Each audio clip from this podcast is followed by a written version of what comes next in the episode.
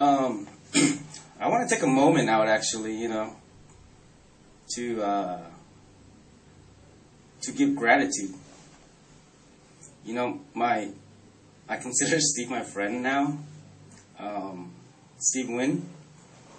You know, I I want to to to thank Steve for his relentless um, devotion to to uh, putting a spotlight in artists, writers like myself, you know, um, to give them the opportunity to share their voice with the world.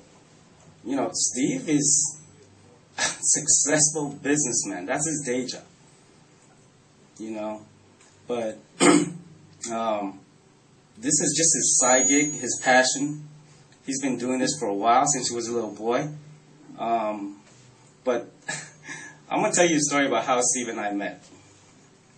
Um, out of the blue, you know, when when my book came out, um, Steve Facebooked me. He's like, "Hey, my name is Steve.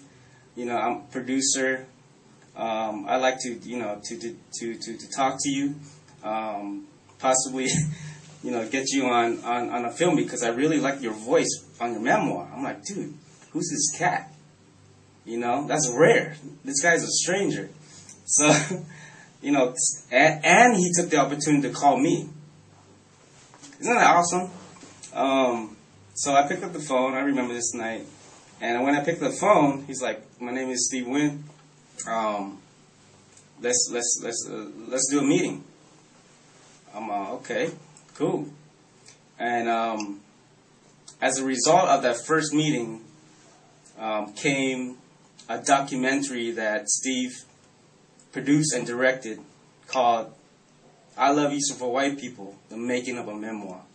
Um, and it's a it's good work, trust me on that. Um, you can find it online, whatnot, at Steve's uh, Vimeo page. But what trips me out the most is his willingness to extend his hand to a complete stranger. You know, he believed in me. That's some Mason for your ass. You know what I mean? Um, and and Steve taking time off of his busy schedule to do this, you know, Flick HDTV, which is blowing up on YouTube. Um, out of his busy schedule on, on a weekend for me. And Steve, man, I thank you. Bottom of my heart. Love you, homeboy.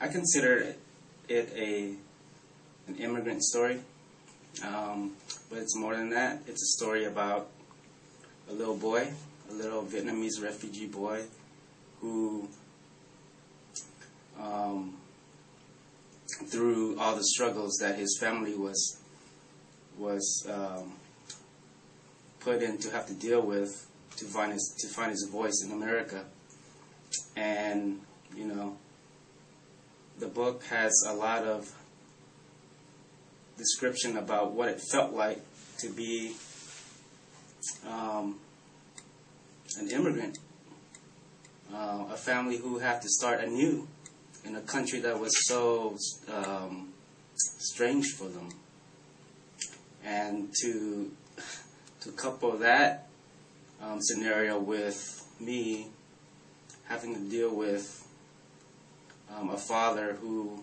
lost his sense of place in the world, um, and and and um, became abusive because that was the only way he was able to cope. I was writing his book. You know, I was I was you know mainly focusing on just writing. You know, telling my story, and um,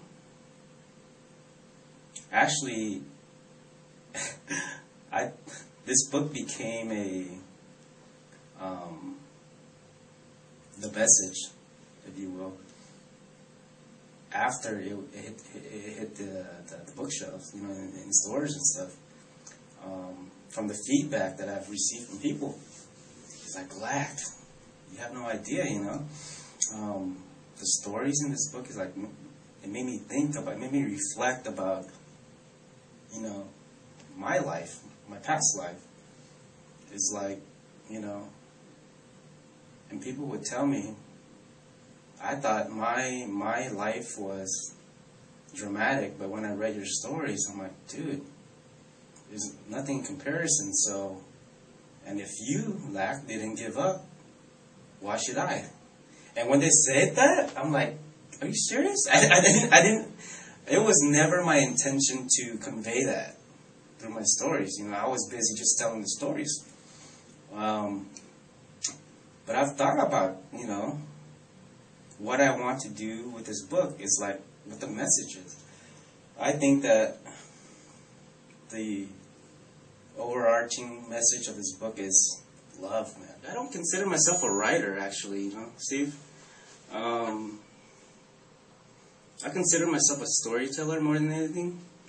Um, because the term writer has so much, so many um, connotation that you know you have to create um, the most wonderful prose and whatnot. You know, I want to skip all that. I just want to tell stories for you know what it what it what they are and how I've experienced it. And such is the case for, for this book, for this for my memoir. And um, advice for um, aspiring um, writer. Um, I would say, I would say, um, once you sit down and actually write, um, don't think yourself as a writer. Like I'm, like, like I'm telling you, know, you're a storyteller that means lose yourself in, in, in, in, in, the, in the stories that you're writing about. I mean, put yourself um, in the stories that you're writing about and, you know, run with it, you know? Um, because I think, you know, many writers uh, have, have, have an issue with um, doing too much because you know, like I said, you know, there's this, you know, um, label that writers supposed to be this and that and whatnot. Fuck all that. Just just tell your story, and that, and that's what I did for for for for this book of mine. You know, um, feedback is always good. You know, um, and